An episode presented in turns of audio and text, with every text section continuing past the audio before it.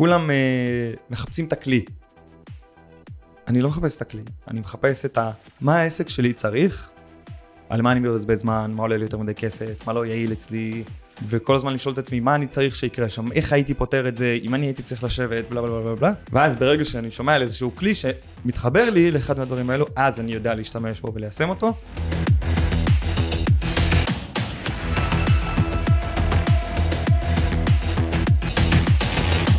אהלן חברים, ברוכים השבים לעוד פרק בפודקאסט בינה לביזנס, הפודקאסט בו אנחנו מדברים על AI, עסקים, כל מה שיש ביניהם, ואיך להגדיל את הרווחים בסוף החודש ולהכין גלשן לקראת הגל המטורף הזה שעוד לא הגיע לארץ. היום יש לי את אדון הסליקות, האחד והיחיד, משה פרקש. מה שלומך אחי? מצוין, חיים יפים. תודה רבה שבאת. שמח מאוד, כיף. התענוג כולו שלי. ו...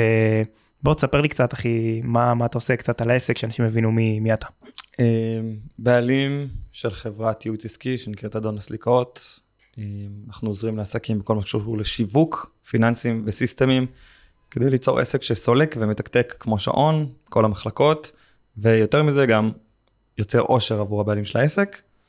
התחלתי בעולם השיווק כמשווק שותפים לפני קרוב לעשור. וואו, כשזה עוד היה רלוונטי. כשזה עוד היה רלוונטי, זה רלוונטי אבל היום בדרכים כן, מאוד שונות. ב... אמ, לאורך הרבה מאוד שנים גם שיווקתי בעצמי תמורת אחוזים, תמיד באתי על בסיס תוצאות בלבד. אה, באיזה שלב מסוים התחלתי לייצר אה, מוצרים בעצמי, לייבא אותם מחו"ל במקום אה, לשווק עבור מישהו אחר. עם הזמן נחטפתי על ידי חברות קצת גדולות, אני אגיד, 30-40 מיליון שקל בשנה. אה, כדי שאני אייעץ להן, יקים להם מערכי שיווק בדיגיטל וכל מיני דברים כאלו, תמיד תמורת אחוזים. ומה שנתקלתי בו זה שראיתי שאני יכול לעשות שיווק מדהים, והחברה גדלה וצומחת, אה, ותמיד שמים לי ברקס באיזשהו שלב אחרי שזה מצליח, אה, בגלל כל מיני דברים שקשורים לפיננסים, לתפעול, לבלאגן, לבירוקרטיה, לחוסר תקשורת בעסק, לכוח אדם, חוסר בטכנולוגיה וכל הדברים האלו. עכשיו אני מתכנת חובב מגיל 10, אה, מתכנת בחמש שפות, חובבן לחלוטין, אבל אני מכיר את הטכנולוגיה, מכיר את התפיסה, יודע לעבוד עם כלים, והתחלתי לעזור לחברות האלו בגלל שהיה לי אינטרס שהשיווק ימשיך לצמוח, כי אני מקבל אחוזים. התחלתי לעזור להם גם בואו נבנה לכם איזשהו אקסל, בואו נבנה לכם איזשהו CRM, בואו נבנה לכם איזשהו system, הנה תראו איך עושים checklist online, כל מיני אפליקציות שאפשר להשתמש בהם וכדומה, אה, כדי שהם לא ישימו לי ברקס על השיווק, אה, ובעצם הבנתי שיש פה פוטנציאל ושעוד הרבה עסקים צריכים את זה ולא רק חברות גדולות, גם עסקים קטנים. והתחלתי לחשוב איך אני, מה, מה השוק צריך בעצם, איפה אני יכול לתת את מה שאני יודע לעשות. ליוויתי עסקים בתוכניות אה, ליווי עסקיות כאלה ואחרות, אם זה מועדון המעקי, כס הברזל ובאופן עצמאי כמובן. וככה לאט לאט זה התגבש למה שאני עושה היום, לחברה שהקמתי שזאת המטרה שלה, אה, שהיא שמה פוקוס על באמת לייצר אה, שיטתיות ויעילות ובקרה ודברים מדידים בכל המחלקות בעסק. אה, זה מה שהחברה שלנו עושה היום, וכהרבה מתוך זה, אז זה טכנולוגיה, תהליכים, סיסטמים, אוטומציה, וכמובן בינה מלאכותית, שזה ההייפ המדובר. הנוכחי. וכשאתה אומר כל המחלקות, אתה מתכוון לכל המחלקות? אני מחלק את ה... בספיסה שלי יש חמש מחלקות מרכזיות, אה, שיווק, מכירות, פיננסים, דליברי, אספקת השירות והמוצר, וכוח האדם. כוח האדם אני מכניס, הוא בסוף זה כוח שמשרת את כל אחת מארבעת המחלקות האחרות. אז אני, פעם הייתי, הייתי אומר שיש לך מחלקה טכנולוגית או מחלקה משפטית. מחלקה משפטית שמתי בצד, מחלקה טכנולוגית זה משהו שהיה נפוץ פעם, אבל היום זה פשוט גם נמצא בכל המחלקות, כבר מובנה בתוך השיווק, בתוך המכירות, זה כבר לא דבר נפרד בשום צורה.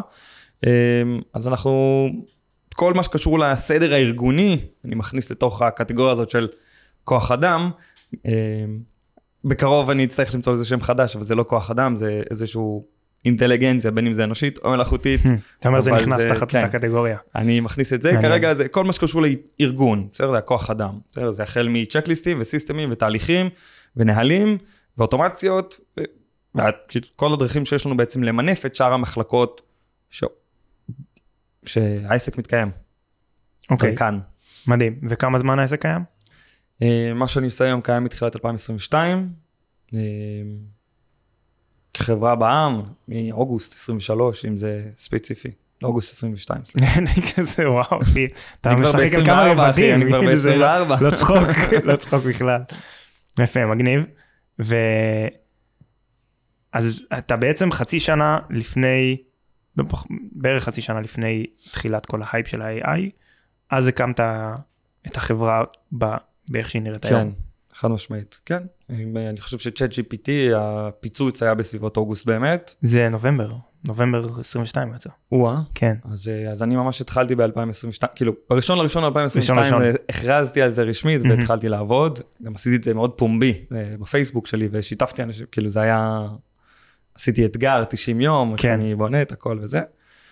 אז כן, אז לפני שהיה את ההייפ, אבל uh, הכלים האלו היו קיימים רובם, אז צ'אט GPT באופן ספציפי, שהוא פתח את העולם הזה לכולם, הוא היה פריצת דרך, אבל חברות כמו מטא כבר 15-17 שנה עובדות על בינה מלאכותית, עם אלגוריתמים ודברים כאלו, כן, כן, כאילו זה דברים לא חדשים כל כך, אה, ובאמת זה לא היה נגיש כל כך לעסקים, אבל עבדתי עם כלים, בגלל שאני מבין בטכנולוגיה ויודע לחבר API ואינטגרציות וכל מיני מילים מפוצצות כאלו, אז הייתה לי כן גישה להרבה דברים אה, קצת יותר מוקדם, אתה יודע, אני גם חנון, זה התחביב שלי. אני רואה סרטונים ביוטיוב, אני מתעדכן בבלוגים, אז ידעתי הדברים האלו גם לפני שהם יצאו, ותמיד הייתה מחשבה של אוקיי, מה אני יכול לעשות עם זה בעסק, מעניין. אה, וזהו, אז כשהגיע צ'אט GPT אז זה נהיה כאילו הנושא שיחה, ואני רכבתי על הגל מן הסתם, כי למה לא? כן, חד משמעית למה לא. זה, זה הפתיע אותך? או שהיית כבר מוכן לזה בגלל כל האינטגרציות ודברים שידעת כבר שקיימים לפני? Uh, אני לא יכול להגיד שזה הפתיע אותי, זה הפתיע אותי כמה שזה היה טוב. Mm-hmm. זה כן. הצ'אט GPT היה, הוא הפתיע את כולם לדעתי. כן. פשוט היה כל כך חלק, כל כך השיחתיות וזה, אתה יודע, כולם בהתחלה השתמשו בו באמת כמו צ'טבוט, חשבו שזה נכון. סתם מישהו לדבר איתו. הם לא הבינו שזה, הוא יכול לפתור בעיות ויש לו איזה לוגיקה והיקשים. שפתיים וכו', אמ, אז זה היה מפתיע כמה שזה היה טוב. זה, זה לא, נגיד לכתוב קופי או תוכן או רעיונות לכותרות לוובינר וכל מיני דברים כאלו, היה כלים שעשו את זה לפני, נכון. היה לי נכון. בינה מלאכותית שכותבת מאמרים לבלוג עוד קודם ובונה מאמרי SEO עוד קודם. ג'ספר? ג'ספר היה עוד כמה שאני לא כן. זוכר את השמות שלהם אבל היה היה היה לא מעט לפני. אמ, הם לא כל כך הצליחו שוב היום הכלים האלו, רק תוציא כלי וכבר יש לך אלפי משתמשים, אבל אז זה היה עוד כזה רק למביני עניין. שוב, היה הרבה חסרונות וזה, וצ'אט GPT פתח את הדלת לאיכות ברמה מאוד מאוד גבוהה. שוב, גם צ'אט GPT לדעתי, מה, 12 שנה הם עשו מחקר לפני שהם הוציאו את הכלי. תראה, ספציפית OpenAI קיימים לא כזה הרבה שנים, אבל... הכלי, הפיתוח שלו, הוא לא התחיל ב-OpenAI. הרעיון של LLMs ו-NLP, כן. כן, זה לא התחיל ב-OpenAI, לא, לא. זה ממש לא חדש. לקח כן. הרבה זמן, לקח כמה שנים טובות בטח, עד שהגיעו ל... אז אה, זהו, אז אני לא הופתעתי מזה שזה הגיע, הופתעתי מכמה שזה היה טוב כל כך מהר. וזה מה עובר לך בראש, אחי? מה עובר לך בראש? אתה יושב שם ו... בהתחלה אמרתי שזה לא, לא עושה שינוי משמעותי, כלומר, אמרתי, בסדר, אפשר לדבר איתו, אפשר זה, זה אנציקלופדיה נגיד מאוד חכמה, ככה אני ראיתי אותו בהתחלה.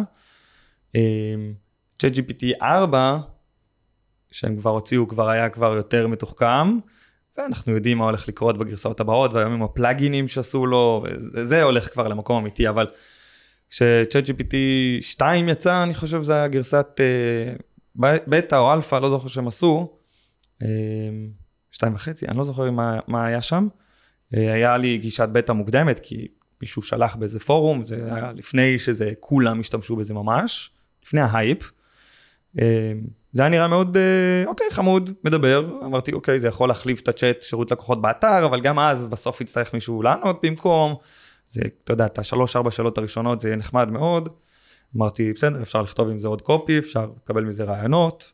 אה, לא ראיתי עדיין מה ההשקעה הולך לקרות עם זה, אבל הגדילו לעשות, שמע, גם ידענו שה... זה פלטפורמה, זה בסיס. אנשים ינצלו את הדבר הזה בשביל לבנות כלים. אה, זה לא היה בהכרח צריך להיות הכלי עצמו. Mm-hmm. וזה גם מה שאני ניסיתי לעשות. אמרתי, איך אני יכול להשתמש בזה? אז ניסיתי להשתמש בו, לראות איך הוא מתרגם באופן אוטומטי דברים, וזה היה די חלש בעברית. כן. אה, ניסיתי לראות איך הוא, אם אני יכול לזרוק לו כישורים, אתה יודע, אפילו אני זוכר, זמן שהייתי יכול לשלוח לו קישור והוא היה... היה יכול להיכנס. והוא היה יכול להיכנס, לפני שהם סגרו את זה, אני לא יודע, כאילו, גם לא זכרתי שהיה איזו הודעה רשמית שזה, פתאום יום אחד זה הפסיק. אמ, אפילו עם אקסל, היה לי אקסל, נתתי לו קישור לקובץ גוגל שיטס. לשיטס. אה, היו, היו כל מיני תקופות והיה אפשר, לא היה אפשר, לא היה ברור שום כן, דבר. כן, לא היה. ברור, גם לא היה הודעות רשמיות. אחי, אני בניתי שם דברים מגניבים, שאלתי מה אני יכול לעשות עם זה, בניתי עם זה דברים מגניבים, ואז אמרתי, אוקיי, עכשיו אנחנו צריכים לחכות שיהיה את הפלאגינים ואת התוספים ואת הדברים האלו, שיעבדו איתו, ושם התחלתי להשתמש בו בעסקים אשכרה, שוב, ואני דיברתי פה על GPT, אבל זה נכון לגבי כל הכלים, כי מה שזה יצר זה גל מאוד גדול של הרבה אנשים שהיה להם כל מיני סוגים של טכנולוגיות, ופלאגינים שעוזרים בשיווק, שעוזרים בניהול של העסק, כל הדברים האלו.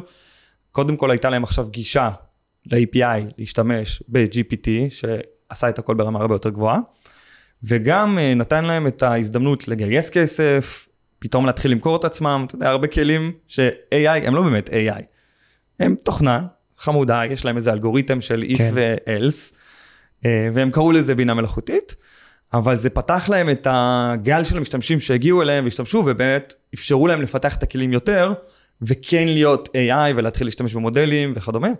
אה, זה הכניס הרבה אנשים חדשים שמתעניינים ב, אני רוצה להיות מפתח AI, אני רוצה לדעת לבנות מודלים וכדומה.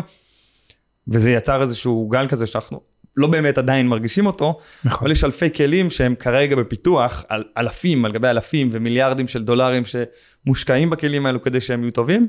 כרגע אנחנו רואים את הראשונים, דברים כמו ג'ספר וכאלו, אלף ואחת וריאציות שיש להם, או כל מיני כלים של uh, כתיבת תוכן שזה הכי קל, um, אבל זה, זה מגיע, זה מגיע, אם יש את גונג, חברה ישראלית, שמתחברת לך לפגישות של הצוות מכירות בזום, ומנתחת את הפגישות ואת מה שהולך שם, ואת הטון דיבור, ואת הקצב דיבור, ואת... גם, אני לא יודע, יכול לרדת לרמה, נרשמתי לדמו, עוד לא חזרו אליי, אבל... שאתה יכול לדעת כאילו אם הלקוח הוא לקוח חם או קר או... כן, זה כדי לתת פידבקים לאנשי מכירות, הטון דיבור שלך, דבר יותר לאט, דבר יותר מהר, דבר קצת פחות זמן. מכירות. כן, כן, זה נועד לצוות מכירות. אני מניח ששוב, זה די קל בסופו של דבר גם לנתח את התמלול של השיחה של מי אמר מה וכמה, כדי לראות שאלות שחוזרות על עצמן, או תשובות שהן לא כל כך טובות, או רגעים שהלקוח מאבד ריכוז בשיחת זום, לא יודע, כאילו זה יכול ללכת להרבה מקומות, אני לא יודע בדיוק מה הם עושים שם, אבל uh, זה דברים שמתחילים להיות קיימים ולהגיע אלינו, בסדר? אז uh, יש היום את הגוגל אסיסטנט הזה שמתקשר ומזמין uh, תור למספרה וכאלו. כן, זה כבר אגב פיתוח של 2018. בדיוק, זה לא חדש, אבל כן. זה שעכשיו פתאום כולם, הוא, וזה על הרמה, אז זה דברים שאנחנו נוכל להשתמש בהם. עוזרת אישית, בסדר? אני כבר היום, יש לי, אה, קראתי לו, אה, ברח לי השם, ג'רוויס. ג'רוויס. התבלבלתי עם ג'ספר. עם ג'רוויס, זה ה God mode של, אה, לא זוכר כבר איך קוראים לזה, של האוטו GPT. כן.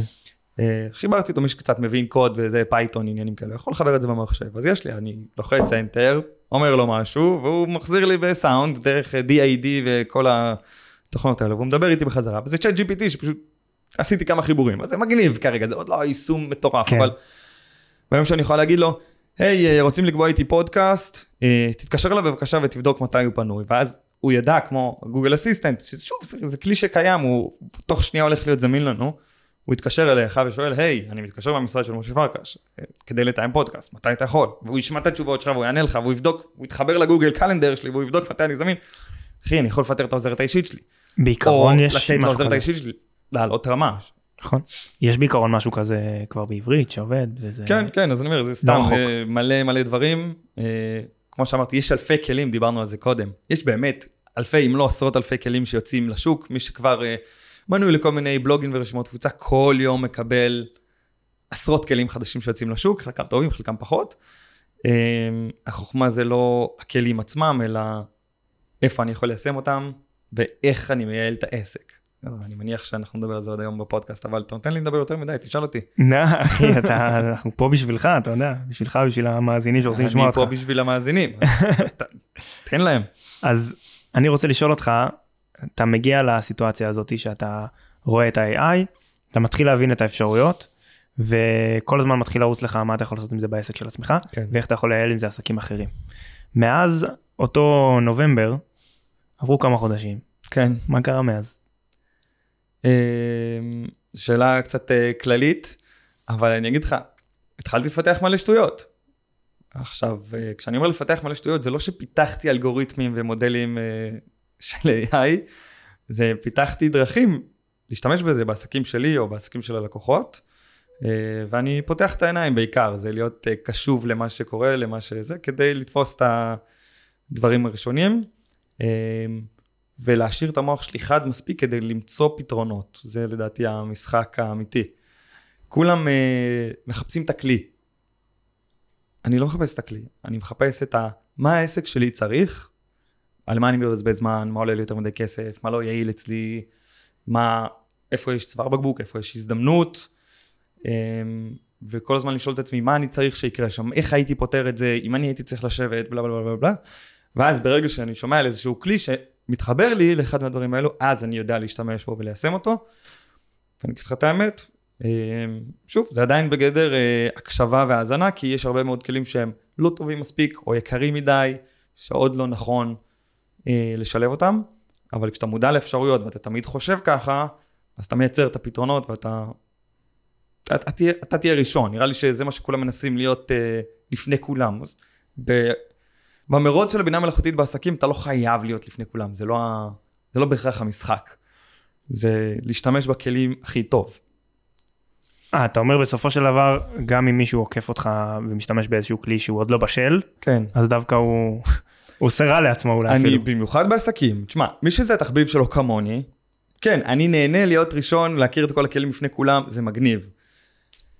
היתרון העסקי שהם נותנים לי הוא לא תמיד כזה עצום, כי אלו כלים, תשמע, אם הייתי מפתח אלגוריתמים לעצמי בתוך העסק, אגב, יכול להיות שזה יקרה. יכול להיות, יש דברים שאני אומר בעסק שלי, וואו, זה מצדיק אפליקציה, זה מצדיק לפתח תוכנה, ואני אולי אתחבר עם איזה משקיע ומפתח uh, מודלים, ואני אדע לעשות עם זה משהו מטורף. אבל זה, וזה סטארט-אפ בפני עצמו, אבל בתוך העסק שלי, בעיקר הכלים נמדדים כרגע בשימושיות שלהם עבורי, ובסופו של דבר עסק זה עסק. איך אני מביא יותר כסף בשורת הרווח בעסק, כן. ואיך אני בונה את ההון האישי שלי ואת תיק ההשקעות שלי אה, בצורה טובה יותר, מהירה יותר, יעילה יותר, חזקה יותר וכו'. זה, זה הדבר היחיד שבתכלס עדיין מעניין אותי. אז אתה אומר בצורה יסודית, ביזנס נשאר ביזנס. ברור. כלומר המהפך, המהפכה הזאת של ה-AI לא משנה מהיסוד של ה... של, את יסודות של, את היסודות של העולם כן. העסקי כאילו. נכון, עדיין כל עסק צריך אה, לייצר, להביא לקוחות, למשוך לקוחות, לספק להם ערך בתמורה ולקבל כסף בתמורה. כאילו זה, זה מאוד אה, שלושה שלבים פשוטים של כל עסק. אתה יודע, עד שבינה מלאכותית לא תהרוס לגמרי את כל ה... זה של כולנו ו... וכסף לא יהיה רלוונטי ו... ותהיה הכנסה אוניברסלית, אז אנחנו עדיין בעולם העסקים. זה עדיין להביא לקוחות, לתת להם שירות ולקבל כסף בתמורה, זה הכל. זהו, כי השאלה היא באמת, עד מתי זה נכון? כי בסופו של דבר, ה-AI הוא... לא רק כאן כדי לעזור לנו עכשיו בגל הנוכחי שלו ולשנות דברים ולייעל דברים, אלא הוא כאן בכל מיני דיג'יגדלים של העתיד שלו, כן. שהולכים להפוך הכל ממה שאנחנו מכירים למשהו אחר לחלוטין. יכול להיות שהוא יבטל לגמרי, הכל. אה, אני באמת כבר לא יודע, אבל זה, זה, זה בהחלט אפשרות. זה בהחלט אפשרות, ואנחנו לא יודעים גם מתי זה יקרה. אני אגיד לך משהו שאני יכול לדעת שכבר תוך שנה אני אוכל כמעט לעשות. אם לא עכשיו, אתה יודע מה? אם לא עכשיו, שזה לקחת את כל הדברים שכתבתי בשנים האחרונות, את כל הפודקאסטים שהתראיינתי בהם, את כל הסרטונים שהקלטתי, לתת אותם לאיזה מודל בינה מלאכותית, ושבמקום שאני הייתי יושב כאן היום, זה יושב פה, בינה מלאכותית, ש... כנ"ל אני. אה, יגיד במקומי את אותם דברים, כי הוא יודע כבר איך אני חושב, הוא מכיר את הדפוסי אה, דיבור שלי, הוא מכיר את הזה, תאורט, זה, זה כבר קיים, כמעט, אה, אתה יודע, 90% מזה כבר יש לנו לגמרי. האם זה יבטל את הצורך בקיום שלי? לא נראה לי, זה כנראה ייקח עוד כמה גלגולים משמעותיים. וזה יקרה אולי מתישהו.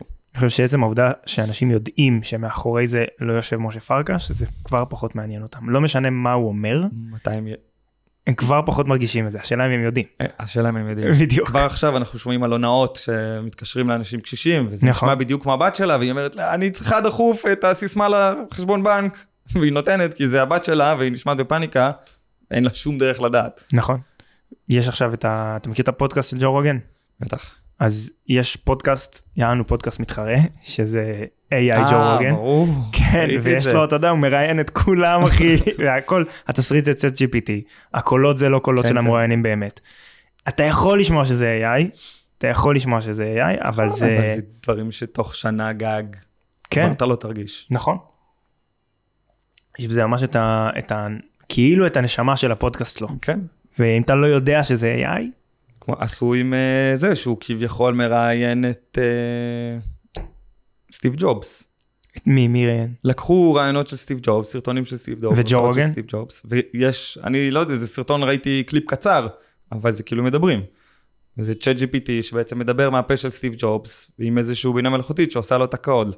מטורף. אני ראיתי פרסומת סופר גאונית של תוכנה שרואים את אילון מאסק מתראיין אצל, אצל ג'ו רוגן, ורואים אותו כאילו רק מתחיל כזה לדבר, ואז עוברים להם, אתה מכיר ששמים מלא תמונות כאלה שלא כן. קשורות באמת לזה, אז שומעים אותו מדבר ומסביר על איזה תוכנת AI חדשה מטורפת. אה, כן, כן. אחי, זה לא הוא. עונה רצח. זה לא הוא. יש כזה הרבה שרצים כרגע. ואתה יודע, הם קיבלו traffic פסיכי בזכות הסרטון הזה, כאילו התפוצץ, כי זה אילון מאסק ממליץ על איזה תוכנה, לא איזה תוכנה פח זבל כאילו של זה, כן. אבל marketing גאוני. אז אה, כן, זה טוב, זה סיפור אחר, אבל זה בלוקצ'יין יכול לפתור.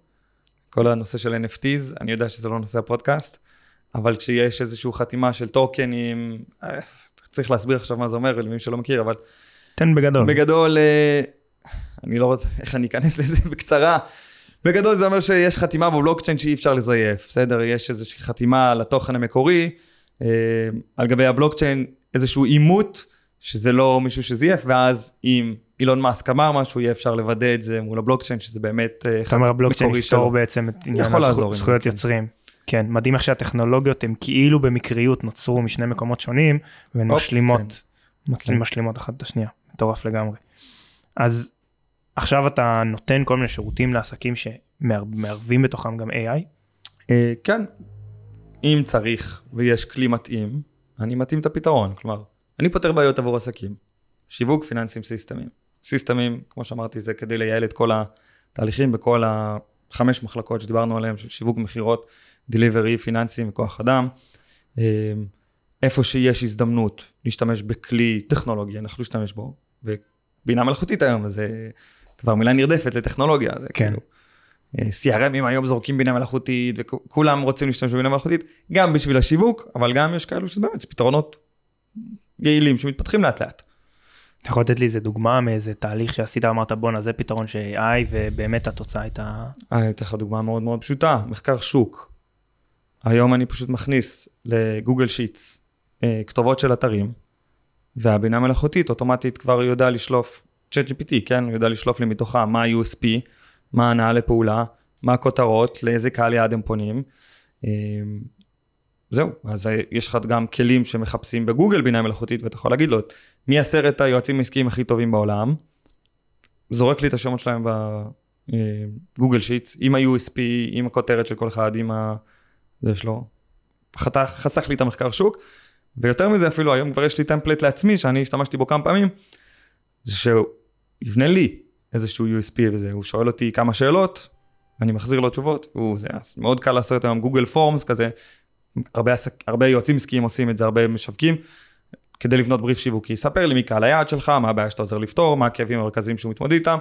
חמש שאלות כאלו, הוא מבין מי העסק, מחפש לי בגוגל 20-30 uh, אה, מתחרים בעולם, יודע לשלוף את ה-USP שלהם, את התבנית, איך הם מדברים, את הטון דיבור שלהם, של המותג וכדומה, ולייצר לי, להחזיר לי אה, USP ורעיונות וזה וזה. אז נגיד בעברית זה לא עובד טוב, אבל באנגלית לגמרי זה כלי שכבר קיים.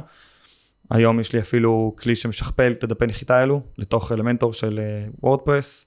מה זאת אומרת אתה עושה את ה... אתה נותן לו URL, פשוט בונה לך אותו. כן, מכיר. אז רק תשנה את הטקסטים. אני הכרתי עם פיגמה, לא הכרתי שיש גם לוורדפרס. גם לפיגמה, וורדפרס בעיניי פשוט יותר נגיש, זה אחד מהדברים שחשובים כן, היום. נכון. מה זה עוזר לבעל עסק שאני עושה לו פיגמה, הוא לא, לא יודע לעשות בזה שום דבר. לא עוזר לו. מעט מאוד אנשים יודעים לעבוד עם נכון. פיגמה. רק המקצוענים באמת ברמה מאוד גבוהה. אה, אז זה חלק מהמשחק של כלים, אה, כן, אני יכול לעשות דברים טובים, כן, אבל אתה לא יכול לעבוד עם, כאילו, אני אסביר לאנשים עכשיו מה זה Pinecone, שזה איזה, אה, שיודע לעבד בענן. שלא מעניין אותם. הם לא יודעים, זו טכנולוגיה מטורפת. פייתון, מי רוצה לכתוב עכשיו קוד פייתון?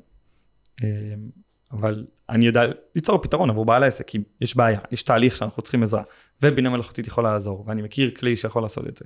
משתמש, אם לא, זה בסדר.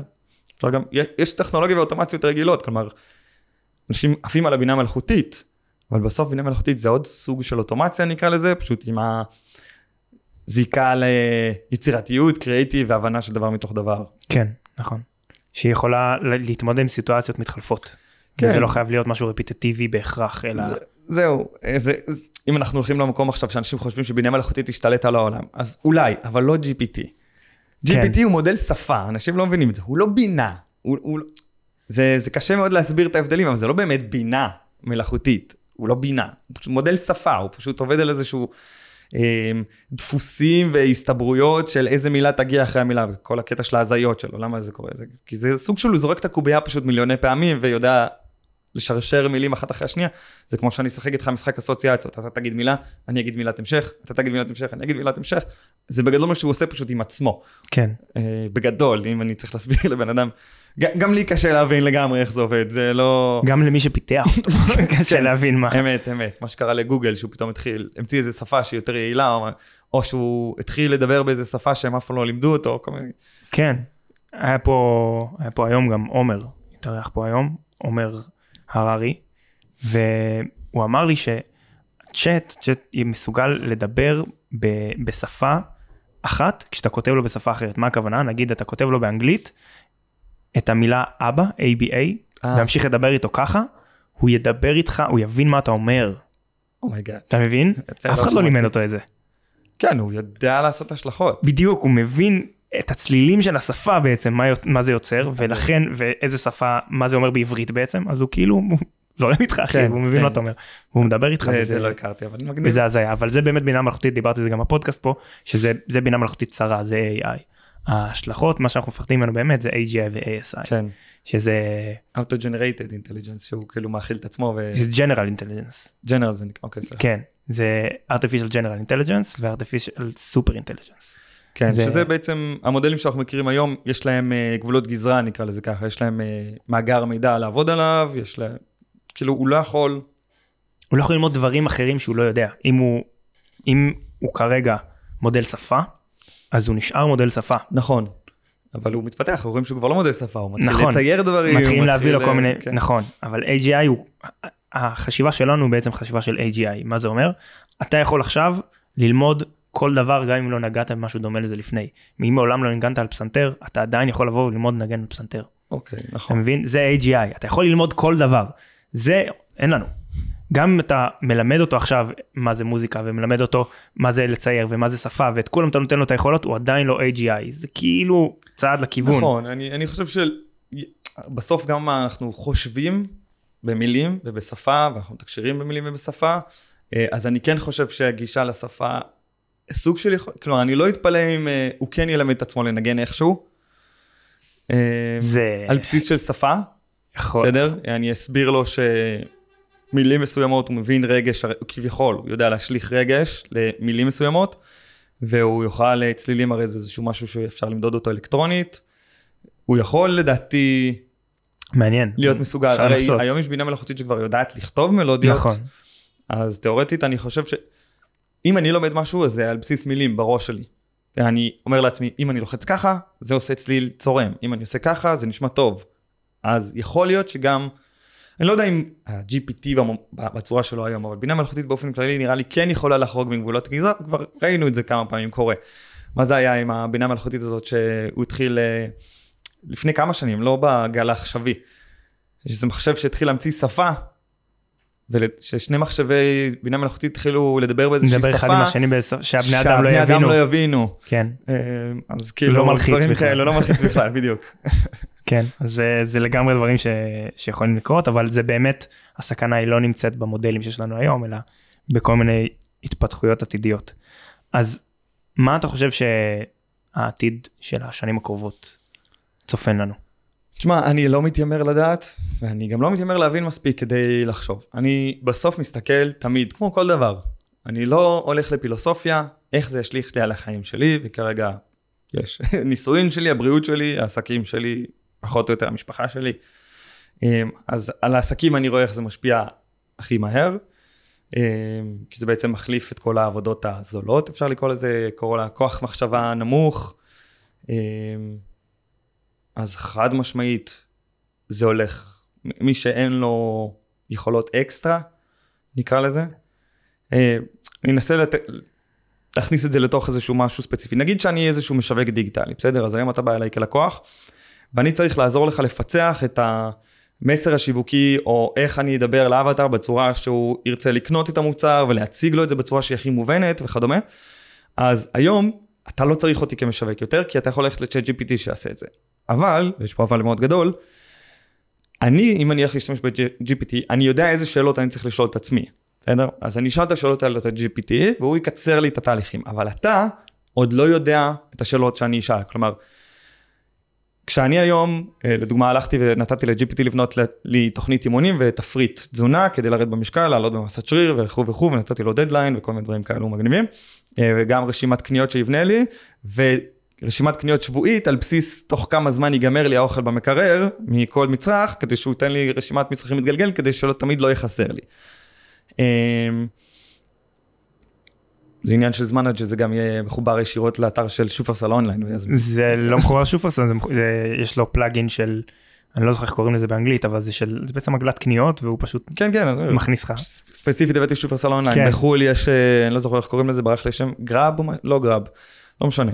יש כבר נכון. איזה משהו שקיים, אה, זה לגמרי הולך להיות פה ממש בקרוב, אין שום סיבה שלא. אז הדבר היחיד שהיה חסר לי זה, אני לא יודע איזה שאלות תזונאי היה שואל כדי לדעת לבנות את המודל. עכשיו, אם אני אדע, אם אני אספיק לשחק עם ה-GPT ואני אגיד לו, תעמיד פנים כאילו אתה תזונאי ותשאל אותי את השאלות וכו' וכו', אני אצליח להגיע לזה, אבל זה קשה. כי אני צריך, הוא צריך ללמוד כאילו בזמן אמת איתי להיות תזונאי ולמה התכוונתי, ואז לשאול אותי את השאלות. ואז זה מה שנקרא היום prompt engineering כבר, כן, שאתה מהנדס נכון. prompt ים שאתה צריך לדעת uh, לדבר איתו. עכשיו, אם אין לי את הרקע בתזונה ואני לא יודע, אז יהיה לי מאוד קשה להגיע לדבר הזה, במיוחד עם דברים שהם נגיד כמשווקים, שזה קצת יותר מורכב. אמ, הסט שאלות שמשווק אולי ישאל, והיצירתיות שהוא יפעיל בתוך התהליך, כדי לפצח. אז, אז המשווק הוא עוד לא מיותר, המשווק חייב להשתמש בכלי, אה, בכלי GPT או מודלים של AI כאלו ואחרים, כדי לייעל את העבודה שלו, אבל אתה לא לגמרי יכול להחליף אותי עדיין, כי אתה לא עדיין. יודע את החשיבה שלי. מה שכן קורה, אם אנחנו רואים עם כלי AI מאוד ספציפיים, זה שיש לו כבר שאלות מובנות, סט של שאלות מובנות, כי משווק בנה את הכלי, והוא יודע להנגיש את זה ל-GPT, ואז זה סוג של איזשהו טמפלט כזה. אה, יש הרבה כאלו כבר שזה השלם את החסר, אז הוא שואל אותך כמה שאלות, והוא כבר בנה את. מישהו כבר בנה את הפרומפט, והוא רק משלם את החסר של מה אתה צריך ספציפי. שוב, הדברים האלו עוד לא לגמרי יכולים להחליף איש מקצוע, אבל זה יקרה. זה יקרה, ומי שזה המקצוע שלו והוא מפחד לאבד אותו, אז הוא חייב להיות אה, מקצוען ולפתח את ה, דווקא את החלק הזה, של ה, להבין סיטואציה לעומק ולהסיק מתוך המסקנות. אה, ואת הסט שאלות שהוא היה שואל את הלקוח, לשפר את התהליכים האלו, כי ה-GPT או כל מיני כאלו אחרים עדיין לא יהיו עדיין לא מספיק יכולים לשאול את השאלות האלו במקומו, אני מקווה שזה היה ברור. כן, לא, זה היה מעולה. אתה חושב שבאמת יגיע היום שבו, פשוט אני שואל את זה כי בתור בן אדם שגם בנה אתרים, מתעסק קצת עם קופי רייטינג, mm-hmm. אני לא מתיימר להגיד שאני איש שיווק, אבל בתור איש שיווק, אתה באמת חושב שיגיע יום שבו היצירתיות, ההבנה העמוקה הזאת של מה עושה את זה לאנשים, ההברקה הזאת שיש לך פתאום באיזה כותרת, שאתה אומר, הנה זה, זה, זה, זה בול כאילו. אתה חושב שיגיע יום מתישהו וה-AI יוכל להחליף אותנו כן, לחלוטין כן. לדבר הזה? אתה חושב שמטה עכשיו לא בונה כלי AI כדי שהכותרות לפרסומות שלי בפייסבוק יהיו AI generated? עכשיו תחשוב על זה שהיא יכולה, היום כבר יש שם אלגוריתם מטורפים של בינה מלאכותית שמטה בעצמה, אני בספק אם יודעים איך עובדים כדי להציג לבן אדם אה, מודעה ספציפית בזמן מסוים, עם הסיכוי הכי גדול שהוא יקליק וימיר. כן. אה, שאני אתן להם גם את החופש אה, לכתוב את הקופי אוטומטית, את הכותרת, שזה הכי, כאילו, אנחנו יודעים כמה זה קל היום, כשאנחנו מסתכלים על GPT, הוא יכול לשלוף לי 100 כותרות בשבריר שנייה. מטה פשוט תחולל כותרות, תציג אותם לבני אדם, על הדרך עם יד תדע מה עובד, מה לא עובד, ותדע בזמן אמת להתאים את הכותרות מחדש, על בסיס מאות מיליוני משתמשים שרואים מודעות בכל העולם, בכל יום, באלפי שפ... בעשרות שפות. זה, זה, זה, זה כבר כאן, יש את זה לפייסבוק. אני זוכר מתיחת אחד באפריל כבר לפני כמה שנים, שמישהו עשה סרטון כאילו אה, פייסבוק כבר כותבת לבד את הקופי. את הקופי, וואלה. אה, זה כבר, אה, מטא יש לה את היכולת היום לעשות את זה. היא, היא כבר עושה את זה, פשוט לא כותבת בשבילך. כן. היא, כי, היא סוחטת ממך יותר כסף נראה לי כשזה לא עובד. אז אבל, בטוח. חד משמעית היא יודעת כבר אם הקופי שלך טוב או לא טוב ולמי להציג אותו ומתי, וכאילו, לדעתי זה לגמרי, לגמרי כאן כבר. אז uh, היצירתיות שלך היא, אתה יכול להיות הכי יצירתי, אבל אתה אף פעם לא תהיה יצירתי יותר מבינה מלאכותית שיכול לזרוק קובייה ולעשות random generated ideas ב-10 אלף פעמים בשבריר שנייה, ולבחון אותם מול המציאות. אתה אומר זה לא כוחות אחי. זה לא, זה לא כוחות. תשמע, תמיד אני בטוח שאתה יכול באיזה אחוזון קטנטן כן להביא הברקה שהבינה המלאכותית איכשהו פספסה נגיד, אבל כמה זמן זה יחזיק? כמה זמן עד שהבינה המלאכותית תיתפס, הוא יקרא את זה בפיד ויתחיל לשחק על זה, כלומר, אין שום סיכוי. היום אני, היום אני עושה מחקר מתחרים, אני קורא מהכותרות של מתחרים ובונה כותרת שלדעתי כאילו תשב על הפערים. הבינה המלאכותית עושה את זה בעשירית שנייה. אז מה תפקידו של משווק יהיה? לדעתי זה להבין את הדברים היותר עמוקים של הבני אדם. אה, כמו שאמרתי, זה להבין את השאלות. להמציא שאלות חדשות. היום אני רוצה לעזור לך לכתוב כותרת לאתר שלך, אני אשאל אותך, מה המטרה שלך? אוקיי, מה אתה רוצה שאנשים יעשו באתר? אה, מה הדבר שמייחד אותך משאר המתחרים? אה, מה השם של העסק, בסדר? נגיד, שאל, שאלתי אותך שלוש שאלות, עכשיו אני אעשה עם עצמי סיור מוחות ואני אמצא דרך לנסח זה. עכשיו, הבינה המלאכותית, ה-GPT, לא ידע לשאול אותך את, שלוש, את שלושת השאלות האלו. אתה, כדי להשתמש ב-GPT, כדי לכתוב כותרות לאתר, אתה צריך לדעת שאלו שלושת השאלות, להגיד ל-GPT.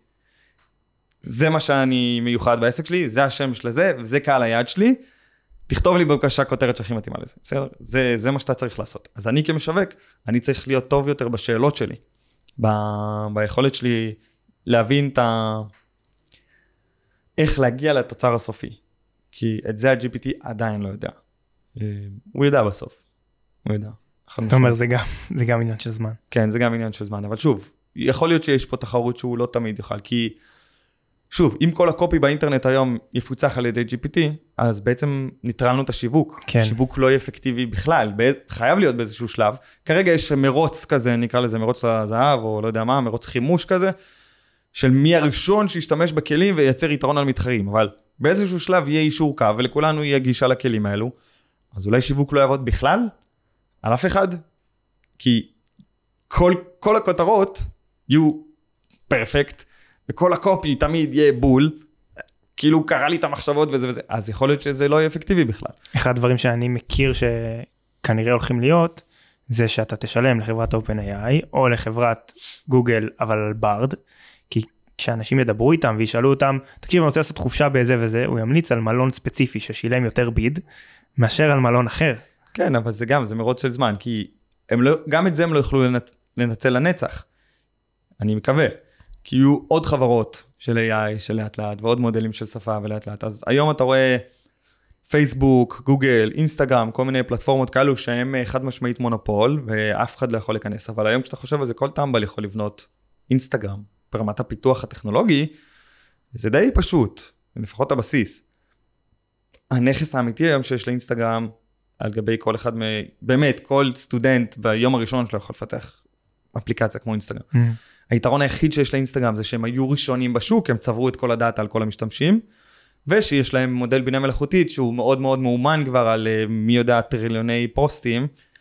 אה, את זה אני לא אצליח לנצח. עכשיו, זה המרוץ חימוש הזה שדיברתי עליו כרגע בבינה מלאכותית, אבל בסוף, בסוף בסוף, לדעתי, לכל אחד מאיתנו יהיה גישה לכלים האלו, אולי לא. אתה יודע מה? יכול להיות שיהיה OpenAI, BARD ועוד איזה שלושה ארבעה מודלים אה, בינה מלאכותית, שהם יהיו הדברים המרכזיים. הדברים המרכזיים, ואף אחד לא יצליח לעשות משהו שהוא ברמה, בסופו של דבר הם גייסו מיליארדים כדי לפתח את הדברים האלו. זהו. אה, ואז באמת הם ישלטו בשוק והם יחסמו את ההתקדמות הטכנולוגית הזאת, כי הם ירצו כסף. תראה, אם אף אחד לא ימנע מהם לעשות את זה, זה מה שהם הולכים לעשות. זה נראה לי די ברור. למה שמישהו ימנע מהם? לא, לא, לא, אתה יודע, יש רגולציות כאלה ואחרות וכולי, אבל אני אומר, זה כנראה לשם העולם הולך. נכון, אבל אני אומר, שכנראה מה שיקרה, לא משנה, זה יכול להיות שעכשיו ב-20 שנה הקרובות באמת ה-open AI וברד ישלטו, יהיה להם מונופול חד משמעי על הדבר הזה, כמו שאמרת, מישהו ישאל, אני רוצה חופשה בציריך, ו Bard יציע לו רק את מי ששילם, אז קצת איבדנו את כל הקונספט של בינה מלאכותית בעצם, כי, כי זה לא זה. עדיין זה יעבוד, עדיין אנשים יגלשו, עדיין Bard ירוויחו כנראה מיליארדים מהדבר הזה, עדיין עסקים ישלמו ל Bard כדי להופיע שם, עדיין משתמשים יסכימו לשלם ל Bard כדי לקבל את ההמלצות האלו, אבל, אז, אבל זה לא יהיה בינה מלאכותית, ותמיד יהיה להם אה, מתחרים שינסו לעקוף אותם ולעקוף אותם ו, ולפתח איזשהו מתחרה. אם יצליחו או לא, זה כבר נראה לי פחות קשור לטכנולוגיה, זה יותר, שוב, חזרה לעולם העסקים. מי יצליח לגייס משקיעים, מי יצליח באמת אה, לבנות את הטכנולוגיה, מי יצליח לשים את הידיים שלו על המוחות הכי חריפים בעולם הזה, ולגייס אותם אה, לעבוד אצלו בחברה. אה, אז דווקא זה יכול, אתה יודע מה, מה שאתה אומר פה זה דווקא בשורה משמחת, כי כביכול הם יחסמו את ההתפתחות של הטכנולוגיה הזאת, כי הם ירצו להרוויח ממנה. הם לא ירצו שזה יהיה נגיש לכולם כל הזמן וזה וזה, יחפשו את הדרך לעשות לזה מנטיזציה. וככה אתה תרצה להחליף אותי, אני משווק ותרצה להחליף אותי, אתה לא יכול. אתה לא, כי שילמתי לברד מספיק כדי שאני אהיה שם ואתה... מבין איך עובד האלגוריתם של ברד, במקום להבין איך עובד האלגוריתם של פייסבוק נניח. כן. זה פשוט יעבור לשם. בדיוק. אה, יכול להיות מאוד שזה מה שיקרה ולא באמת, אה, GPT כבר לא יהיה נחמד וייתן לך את כל הנוסחה של כל המשווקים, אלא רק את אלו ששילמו על זה. ואז אה, הוא יענה לך חצי תשובה, ואם אתה רוצה לקבל עוד, אז כדאי שתשלם. אז יכול להיות שזה דווקא בשורה משמחת. מי שנלחם, מי שנלחם בתופעה הזאת בעיקרון זה אילון מאסק. עם החברת AI שלו, שהוא, אחד הדברים שהוא אמר בחודשים האחרונים, זה שאנחנו צריכים truth GPT. כן. כלומר, משהו שהוא לא בייס, שאל בלבלו לו את המוח, בלי פרסומות, בלי, לא מטרות רווח. אילון מאסק, מבחינתו, החברות שלו זה לא מטרות כן. רווח, בגדול. אז הוא... הוא מקים עכשיו את XAI, שזאת המטרה שלו. נכון, אבל אני אקח את זה ל... היום יש הרבה מאוד פלטפורמות קוד, שהן קוד פתוח. בסדר, שפות תכנות שהן קוד פתוח, אה, לא יודע, מיליון דברים שהן קוד פתוח. זה לא מונע מחברות שהן לא קוד פתוח להרוויח כסף. בסדר? גם אם, אה, לא משנה, בשוק הפיתוח של משחקי המחשב או האנימציה התלת-ממדית, בסדר? יש לך חברות, באמת, מספר בודד של חברות שהן שולטות לגמרי בשוק, עושות הרבה מאוד מיליארדים, ויש uh, כמה תוכנות קוד פתוח שהן לא נופלות בהרבה באיחוד שלהם מהמערכות האלו, אבל זה לא מונע. Uh, יכול להיות שזה עדיין מה שיקרה, אז יהיה GPT, BARD ועוד כמה שהן מרוויחות מזה טריליונים, ויהיה טרוס GPT שהוא ללא מטרות רווח, בסדר, הוא קוד פתוח, ועדיין החברות האלו ירוויחו. Uh, לדעתי ייקח לאנשים עוד הרבה מאוד שנים להיות מסוגלים לפתח, כלומר, שוב, כשאני שאלתי את ChatGPT ואמרתי לו, תהיה התזונאי שלי ותגיד לי כמה... הייתי צריך להגיד לו כמה אני שוקל, מה ההיקפים שלי עכשיו, בין כמה אני, כמה קלוריות אני שורף ביום, כי ידעתי שזה מה שתזונאי היה שואל אותי. אבל אם אני לא יודע שזה מה שתזונאי היה שואל אותי, יהיה לי מאוד קשה לעשות prompt engineering מספיק כדי ש-GPT באמת יעמיד פני תזונאי, ישאל אותי את השאלות הנכונות, אני אתן לו את התשובות הנכונות, ואז הוא יביא לי תפריט ותוכנית אימונים. אה, שוב, גם מי ששיחק עם זה יודע שהוא עוד לא טוב, הוא עושה הרבה טעויות, מתמטיקה בסיסיות, אה, בסתם הוא הוזה, לא יודע, הוא כאילו מתעלם מדברים שאמרת לו לפעמים, כל מיני כאלו. זה prompt engineering, כנראה שזה מקצוע חדש. אז אני אומר, אז המשווקים צריכים להיות יותר prompt engineers בעצמם. כן. מאשר, הם לא חייבים להשתמש בזה בבינה מלאכותית, אבל שוב, היום אם אני משווק טוב, אני תכלס prompt engineer. מה זאת אומרת? אני יודע לשאול אותך את השאלות הנכונות כדי לייצר לך את הפתרון המתאים. אה, בין אם זה אה, הכי קל, בתחום הטכנולוגיה והפיתוח של אוטומציות ו-CRMים וכדומה. מה הופך איש אוטומציה טוב ואיש אוטומציה לא טוב? הרי היום כלים של Zapier הופכים, העבודה שלנו היא אותו דבר, זה מאוד קל, אין פה הרבה תחכום, יש תחכום, אבל 90% מהפער של התחכום והמומחיות נסגר על ידי כלים כמו מייק, זאפייר ועוד כמה כאלו שהם נגיד קצת רמה יותר גבוהה. מה שהופך איש אוטומציה טוב לעומת איש אוטומציה לא טוב, זה יכולת שלו לאפיין את הפיתוח כמו שצריך. אה, וזה GPT נגיד, היום אם אני אבקש ממנו לאפיין לי פתרון לזה, הוא כבר אין מצב שהוא, את זה הוא עוד לא עושה, אפילו לא קרוב לטוב. מייק וזאפייר הכניסו מערכות AI נכון, אבל, to, נכון, אבל אני משתמש עם uh, כלי שנקרא ברדין. ברדין, בטח. בסדר, משתמש איתו מלא, אבל הוא עדיין, אתה יודע, בוא, יש, פה יש עוד דרך ארוכה, זה לא משהו שקורה בשנה הקרובה, אנחנו, זה לא, זה לא שם עדיין, אני גם לא יודע אם זה יכול להגיע. כי בעצם יצרנו מצב שכל ה, כל המערכות האלו הם כבר all in all, one stop shop, הן מנסות כבר, אין אה, התמחות ספציפית. פעם היה הבדל בין מייק לזאפייר, אין הבדל, היום הם שניהם עושים הכל. זאפייר יותר יקר. כן, זה כאילו, זה בגדול ההבדל. חוץ מאיזה מערכת ספציפית שעוד לא מתממשקת עם מייק, כן. ואתה יודע, זה רק עניין של מספיק משתמשים שיבקשו ואז זה יתממשק גם. כאילו, אין פה עדיין איזשהו יתרון תחרותי, אז אני מתחיל לראות גלובליזציה כזאת של הרבה מערכות, כמו אלמנטור, פעם זה היה בונה דפים, היום הוא גם בונה אתרים, הוא גם זה וגם זה, הכל מתחיל להיות הכל מהכל. אז אנחנו מאבדים פה את ה specialty, ובסדר, אז זה, זה לא נגמר. אני חושב שבסופו של דבר תהיה מערכת AI שמאגדת, היא גם תהיה one stop shop, שהיא מאגדת בתוכה את כל הדברים האלה. אני חושב שזה לא, אני חושב ש-OpenAI פשוט ייתנו אה, זכיינות או משהו כזה לכל מיני חברות בת, כדי שיפתחו plugin ים על הבסיס הזה. מין סוג של marketplace, לא יודע איך לקרוא לזה. כן, זה, זה היה המטרה שלהם ה plugin ים. זה לא מה שקורה עכשיו, כן. כן, אבל אני לא מדבר בהכרח על open AI. אני חושב שיש אנשים שעובדים לכיוון הזה.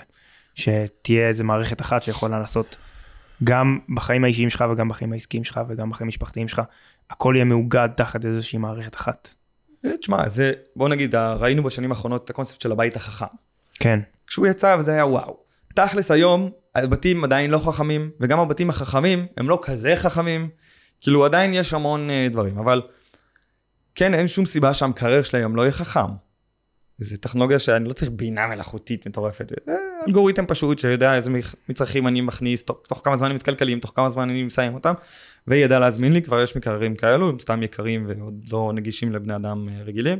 שוב, כי אה, מנצל... בוא נגיד, מו... עושים מוניטיזציה, כמה שיותר סוחטים את החלב מהדבר הזה, את המיץ, עד שזה כבר יהיה נגיש לכולם, וכל המקררים יהיו כאלו. אבל כרגע המקררים האלו הם עולים 20-30 אלף דולר. כדי להרוויח את המקסימום, ולאט לאט לאט לאט אנחנו נראה את המחירים יורדים עד שזה יהיה לכולם בבית. אה, כולל הדלקה של האורות, וכולל הדוד שנדלק לפני שאני חוזר מהעבודה, ואוטומטית ידע את הדברים האלו. אה, אז, אז עדיין לא, עדיין לא הצליחו, סליחה, לא שלא הצליחו, זה עדיין לא כזה נפוץ, בית חכם שהוא באמת כולו מקשה אחת, הכל מחובר להכל. אז אותו דבר, אה, תחשוב, מחוץ לבית, כשאתה מדבר על החיים, על התזונה שלי, על הבריאות שלי, על המשפחה שלי, על העסקים שלי, על זה, נראה לי עד שזה יקרה, זה אנחנו עוד רחוקים משם, ולדעתי גם אין היום מספיק חברות שמספיק גדולות וחזקות כדי באמת להיות מסוגלות לייצא דבר כזה, ובכלל אנחנו עומדים בפני קרייסיס של יכולת אה, מחשוב של כל המידע הזה. אנחנו כרגע אין לנו בעולם את היכולת לעשות את זה, כן. בתכלס. השאלה לא אם, ה... אתה יודע, הטכנולוגיות שמשתלבות, שאמרנו מקודם על הבלוקצ'יין, השאלה מה יקרה עם quantum computing. זה, quantum computing, אני, גם זה, אני לא יודע אם אנחנו בעשור הקרוב כן. באמת נפצח את זה. אנחנו באמת שאי אפשר לדעת, כי יכול להיות שאנחנו פסיעה אחת מלפצח, נכון, יכול להיות שזה, אי אפשר, אי אפשר לדעת. יכול להיות שזה פשוט לא בר פיצוח. יכול להיות. גם זה הגיוני. ואז זה שם את כל החלומות שלנו במקום אחר. כן. ואם פיצחנו quantum computing, אחי, אז העולם הוא, קח כל סרט פוקל... פוסט אפוקליפטי שיש היום, כנראה שזה מה שיהיה, זה כבר משהו אחר. כן. זה בינה מלאכותית ו blockchain ו quantum אה, computing, זה, זה Game Over. כל המילים והקללות האלה זה לגמרי Game Over, בטוח, אנחנו לא צריכים יותר. ראית את הסרט וול-E? כן. זה, זה כאילו, אפשר אפילו לקחת את זה יותר קיצון. מטריקס זה תרחיש אופטימי, אנחנו, זהו, אנחנו באמת מיותרים. אמ, יש סרט שאני מאוד אוהב שנקרא פרי גיא. אה, מאוד ממליץ, מאוד חמוד, שהוא בעצם מביא את הקונספט לדעתי בצורה הכי טובה עד היום. זה עם ריין רנולדס הסרט הזה? כן, ריין רנולדס שהוא דמות במשחק מחשב כן. שבינה מלאכותית. שמפתח מודעות. כן, ואז מה... בסוף, כשהסרט נגמר, אז אין הבדל בין הדמות והחיים שלה בתוך המשחק מחשב לבין בן אדם שמחוץ למשחק מחשב. כי... אין, אין, באמת אין הבדל. אין שום הבדל. אנחנו... אני חושב, אה, אני, משמע אני קיים, אז בינה מלאכותית חושבת, משמע היא קיימת, ו... אולי אנחנו נגלה שבסוף אנחנו בינה מלאכותית ואנחנו עד עכשיו חיים באיזושהי סימולציה ואנחנו כולנו איזשהו אלגוריתם שהקירות וזה הכל אה, זה פשוט אה, פרומפטים. וזהו. של פרומפט אנג'יניר מוצלח במיוחד. כן, מישהו בנה לו, יכול להיות שאנחנו בנינו את זה לעצמנו, אתה יודע, אנחנו, כל אחד אה, מוסיף למציאות הזאת את ה... הרי ככה הסבירו לי פעם שבינה מלאכותית עובדת. יש לה איזשהו אינפוט, היא מוציאה אאוטפוט, והיא יודעת לי שיש בה אאוטפוט כאינפוט שוב. כן. זה פשוט כפול מיליוני פעמים, ואז זה המשחק. אז יכול להיות שזה מה שאנחנו עושים לעצמנו, אנחנו פשוט עושים לעצמנו input output input output ואנחנו חושבים שאנחנו קיימים. יכול להיות, שבאמת ככה המוח שלנו עובד, וברגע שפיצחנו את הרעיון הזה, אז יצרנו לעצמנו איזה מפלצת כן. חדשה. יכול להיות שבאמת יצרנו בינה. מדהים אחי. יש לך איזה טיפ ככה לי וגם לבעלי עסקים שמקשיבים, איך אפשר ליצור גלשן לקראת הגל המטורף הזה שאו-טו-טו פה. כן, לא דיברנו מספיק על ספציפית על היישום של בינה מלאכותית בעסקים, דיברנו מאוד על בינה מלאכותית כן. באופן יפה, אני גם יודע שיש פודקאסטים ואנשים שמבינים בזה הרבה יותר ממני ואולי הם יותר מעניינים, אבל אם אנחנו צריכים להוריד את זה ספציפית לעסקים, אל תתפתו לשחק משחקים, זה לא משנה. אין טכנולוגיה בשביל לשם טכנולוגיה, אמ, אנחנו לא משחקים כדי להיות חדשניים או כדי להיות ראשונים, כמו שאמרת, לנצל את הגל. זה לא, אל תחפשו נובלטי, אל תחפשו סתם להקדים. אתם, מה שאתם צריכים ללמוד, וזה תמיד היה נכון לעסקים, זה להבין איפה הצווארי בקבוק, מה לא יעיל, מה ישפר את היעילות, מה יגדיל את השורת רווח, את המחזורים, מה יביא עוד לקוחות, מה יקצר מהלכים, מה יצמצם הוצאות. שאלות האלו שתמיד היו, להבין, לשאול אותם כל הזמן, לקבל את התשובות, ורק אז להתאים את הכלים שיכולים לפתור את זה. כי בסוף בינה מלאכותית, מה, מה היא יכולה לעשות עבור העסק? לקצר זמן, אה, לצמצם את היכולות הנדרשות, נגיד לצמצם טאלנט, אולי נקרא לזה, לצמצם כסף, זהו. זה, זה מה שבינה מלאכותית יכולה לעשות עבור העסק, זה מה שהיא יכולה לעשות עבור החיים שלנו באופן כללי. אה, אז אתם צריכים להיות טובים בשאלת שאלות, לא בכלים, בלקבל תשובות. אני יוצא מנקודת הנחה שטכנולוגיה יכולה היום כבר עכשיו לעשות כל מה שאנחנו צריכים. אנחנו רק צריכים למצוא איך. ברגע שאני יוצא מנקודת ההנחה הזאת, אני יכול להבין, אוקיי, עם מה אני צריך עזרה? מה לא יעיל? מה לוקח לי זמן? מה עולה לי הרבה כסף? מה אני יכול רק מישהו מסוים לעשות ואני מאוד מאוד תקוע, וזה דבר בקבוק בעסק שלי, או מה שנקרא. אה, קללת האחד, או לינצ'פין, שהכל תלוי בי נגיד. אני מבין את הדברים האלו, אני יוצא מנקודת הנחה שטכנולוגיה יכולה לעשות הכל, אני מבין מה הבעיה, ואז אני יכול להתחיל לחפש כלים שיעשו את זה. אה, זהו, בעיקר לדעתי עבור בעלי עסקים מה שזה יעשה זה המנטל קפסיטי. אני צריך לחשוב על פחות דברים. אה, זה כבר איזשהו... אה, דווקא אני מבין ויודע ומכיר שבעלי עסקים היום הם מסתכלים על כל המהפכה הזאת רואים כל כלי חדש שני שלישי שיוצא ודווקא המנטל קפסיטי שלהם הם נגמרים מזה אין להם מקום לשום דבר אחר. הם רודפים אחרי הצעצוע. כן. הם רוצים אחרי הצעצוע הם לא רודפים אחרי ה...